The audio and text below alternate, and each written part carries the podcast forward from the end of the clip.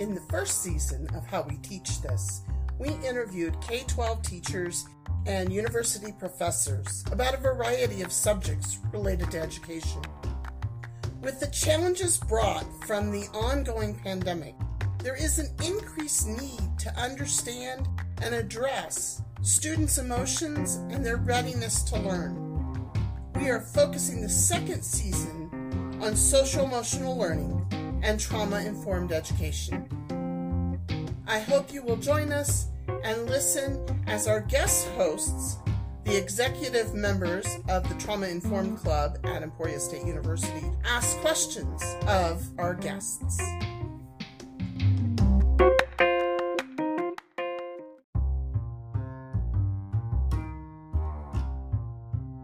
The Teachers College at Emporia State University presents How We Teach This.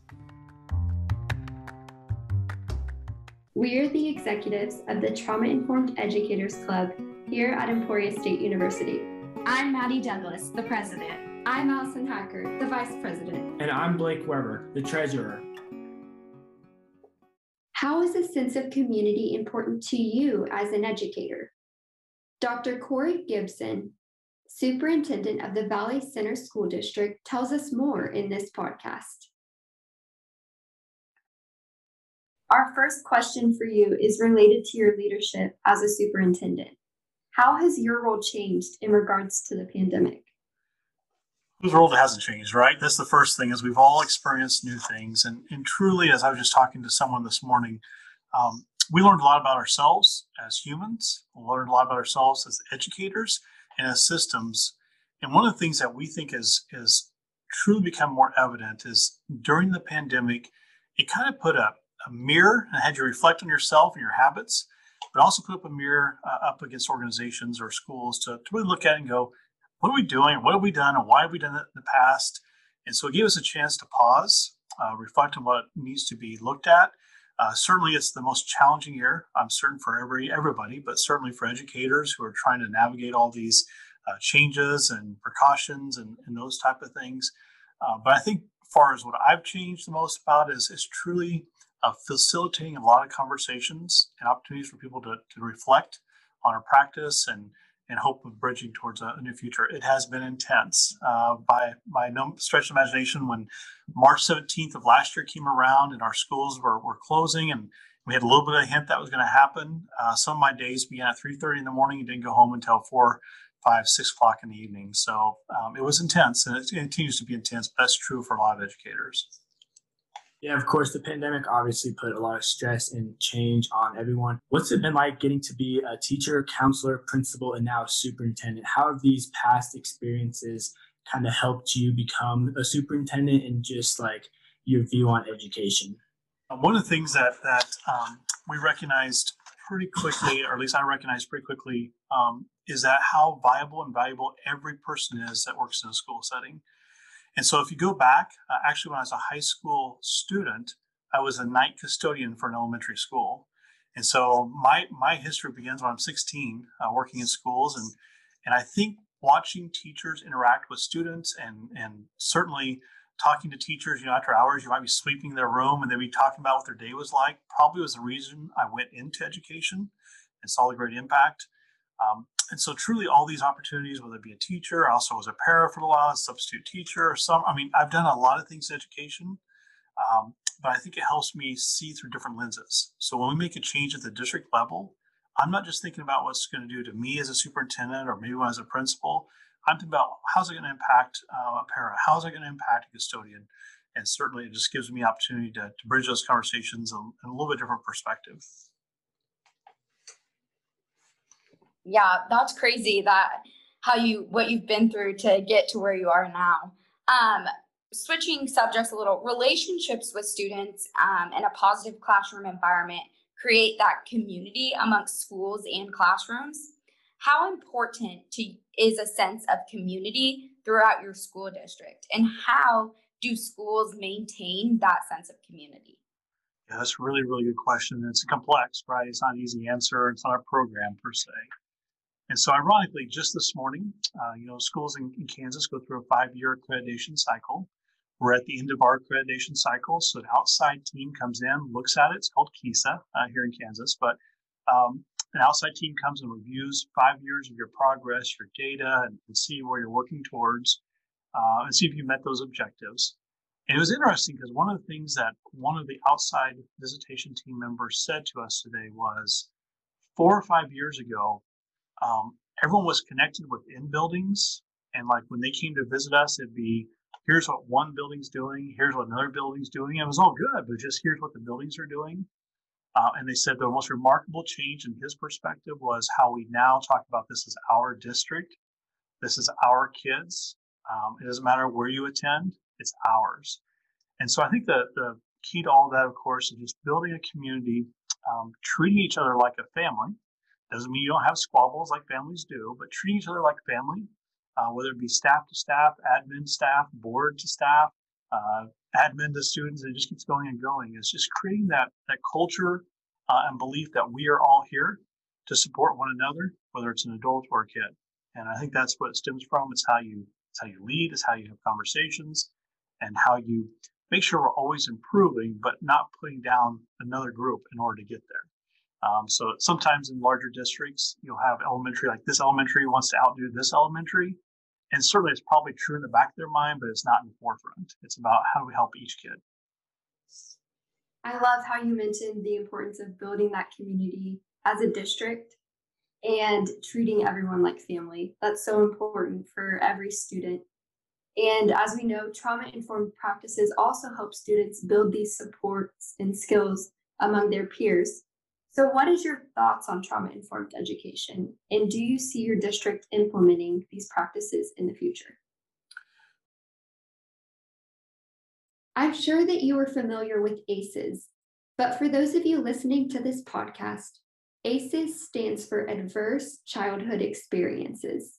That's a really good question as well. And, and the reality is that trauma informed uh, and tra- trauma acknowledged um, situations uh, have been in case forever. So this is not a new concern. It may be a new catchphrase or a term, but we've always known that students are coming from different environments. Um, and those environments may lead to additional stress, which is where the trauma informed comes into play. Where you look at ACEs scores or their background or or things like that. We've always known that, and it's I, I think it's it's it was late, but we're finally there of at least acknowledging that students carry this all in their bag, literally and figuratively, into the school setting each day. Um, so in our district, uh, we continue to have conversations about social emotional care uh, as adults, because if your adults are in stressed out uh, scenarios all day, it obviously plays out in the classroom as well. Um, we've been really fortunate uh, to receive a couple grants in recent years. So we have a direct partnership now with our Sedgwick County, what's called ComCare, which is a, a mental health or, or, or safety net uh, for families who may need it. And so we have boots on the ground from them in our schools every day. And so they're working with kids directly. Uh, when when the counselor says, you know, I'm I'm I've tried everything I know to do, but it seems to be broader than this. It's either a home environment or things out in the community or or other possible traumas in their life that need more support. Um, they bring in the specialists. Um, it makes it a lot more convenient for families who necessarily don't have to drive to an intake or drive into Wichita to get it. It happens on our school site. And so we continue to expand that. In fact, Monday night, the board approved that all of our buildings will now be covered. Uh, we've doubled the number of counselors in about five years. We've now have uh, tripled the number of social workers um, to help meet those objectives and then keep on uh, informing our teachers on what to look out for and then also be accommodating in those circumstances uh, for, those, for those students. Side note, we know that mental health is important, but physical health is as well. And those go sides, uh, you know, they coincide, particularly in trauma informed situations. So just in, in February, we opened up through a partnership of KU Med and Wesley Medical Group, uh, which is a hospital in Wichita. We opened up an on site clinic. So now we have doctors who also can help support the physical health of our students as well as need be. It's so awesome what you guys are doing in bridging the physical wellness and then also the social emotional wellness by having those partnerships out in the community that it's bigger than the, bigger than the school so that's just inspiring and i think that's a great great step in moving forward so obviously social emotional learning is is very important as we have established. So, how has like implementing uh, social emotional learning practices changed due to the pandemic, and how are teachers in the school district still ensuring that students' social emotional learning needs are being met, like if they're learning remotely? Yeah, that's, a, that's another uh, another challenge that was presented early on because honestly, when we sent kids home, we cared greatly about their educational needs. But the first and foremost concern we had was those students who, whether it be uh, food issues, abuse issues, that we, we kind of lost direct contact on a regular basis, you know, last spring. And so I know that a lot of teachers were disappointed that we couldn't instruct like we had, but they were more concerned about what other supports that they'd normally put in place for those students. So um, we quickly pivoted uh, last spring and we continued early this fall when we, we had to go remote for just a short while. Um, in that all of our social workers, counselors, and so forth made sure we were connecting with every single student individually every day as just kind of a check-in. And when, when their things didn't feel right or didn't have contact, that's when the counselors and social workers would jump in and say, you know what, let's do a site visit, let's go to the home, let's call parents, let's find out what's going on to help provide support. Um, and so those are the type of things that we had to kind of pivot or change to uh, this year as we, we I don't call it telemedicine because that's an overarching term, but it really was. We went through virtual to make sure we still were connecting and, and checking in on kids and meeting their needs. And then at what point we felt a little bit safer, which was late last summer, um, we would actually allow the students still to come on site to get those services and get support directly as need be. So our counselors were wonderful. They opened up the doors. Social workers were great. They opened up the doors, say, hey, meet me blank and the families would bring them up and they would continue their services if they need them. It's amazing that during such an unforeseen time, you put your students first and you made sure their needs were met. So, moving forward, how do you see education as a whole changing due to the pandemic? And in what ways do you feel the pandemic has positively impacted education? Well, those things I don't know if we're going to know for a while. Um, you know, it's, it's one of those things that we've talked about. Our leadership team just last month talked about here are our greatest challenges. Here's what we've learned about ourselves and our schools and our kids and our teachers in this last year. And then here are some practices we're going to stop doing as a result. We'll never do it this way again. And here are some things we need to start doing that we, we've learned. And so I think back um, about seven years ago, uh, I was hired here in, in Valley Center superintendent nine years ago. So about seven, seven and a half years ago, the, the board asked me to project what I thought education would be like in Valley Center in 2020.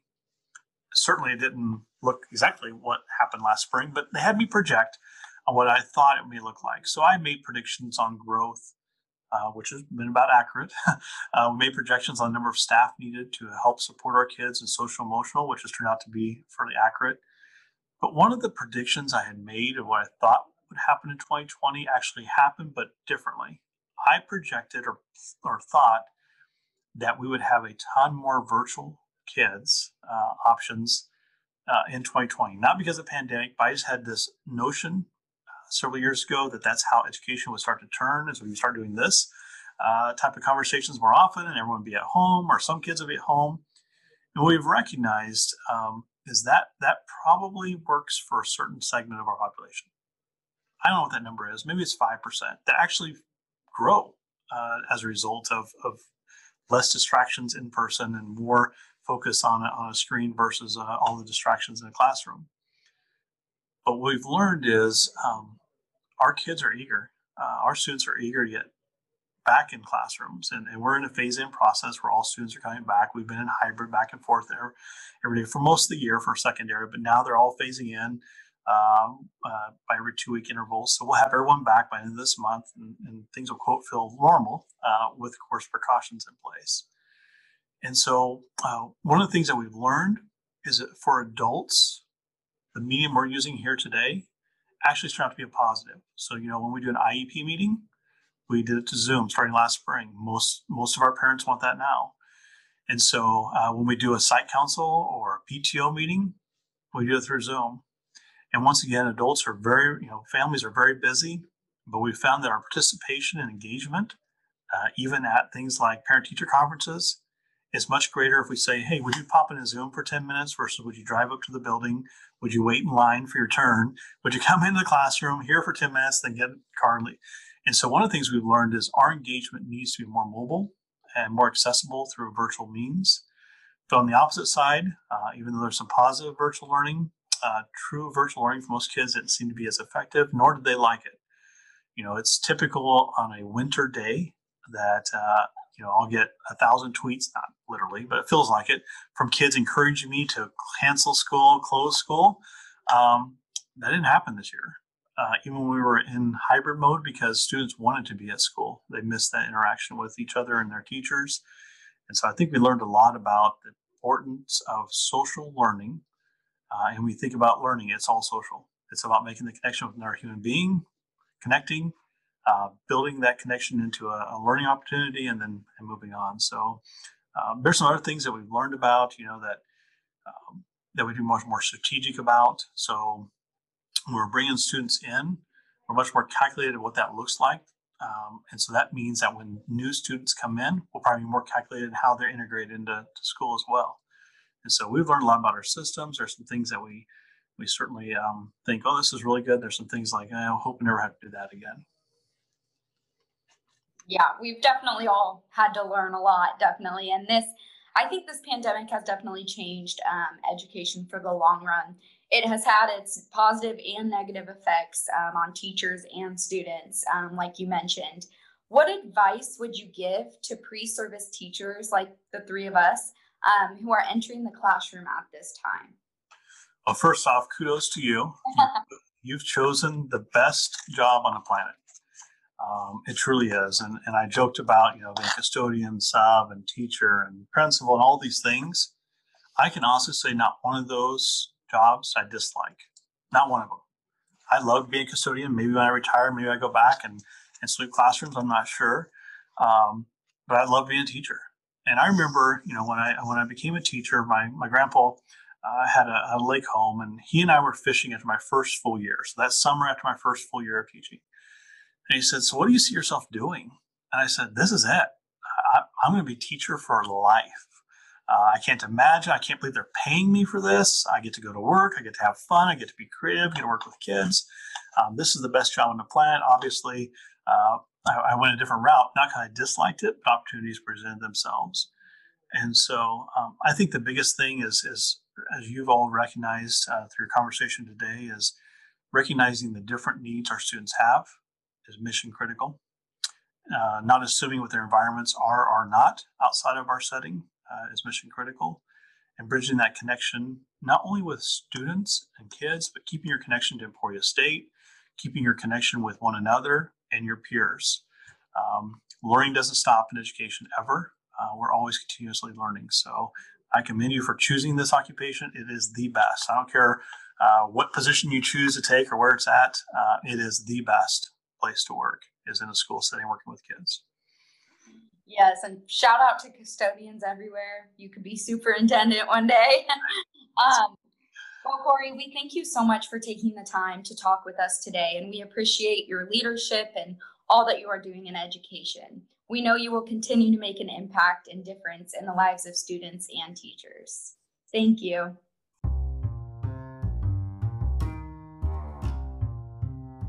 You can find more episodes of How We Teach This on your favorite podcast platform.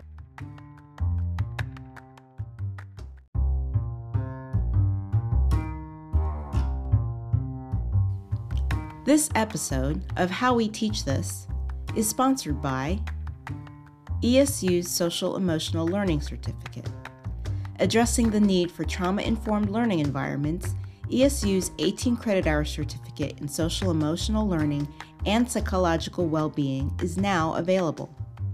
The program's goals are to further educators, mental health professionals, and others in the science of social emotional learning, development, and interventions. Learn more at www.emporia.edu/sel.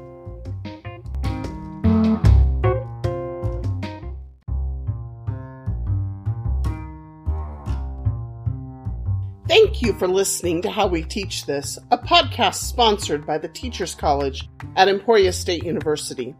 I want to offer special thanks to Dr. Zenny Colorado, Terry Kaiser, and our intern Matilda Asame, plus season two guest student hosts from the Trauma Informed Educators Club, Maddie Douglas, Allison Haker, and Blake Weber. We also want to offer special recognition and appreciation to Melissa Groman, instructor in the Teachers College here at Emporia State University. She has experience helping educators understand the impact that trauma has on students and the value of implementing strategies that emphasize social emotional learning in the classroom. She has been an essential part of producing season two of this podcast by connecting us with Kansas experts on the topic. We hope you will share this podcast with others in education who might be interested in being inspired and motivated to make positive changes in their school and classroom. You've been listening to How We Teach This. I'm Christy Dugan, and I'm wishing you a school year filled with moments of awe and love of learning.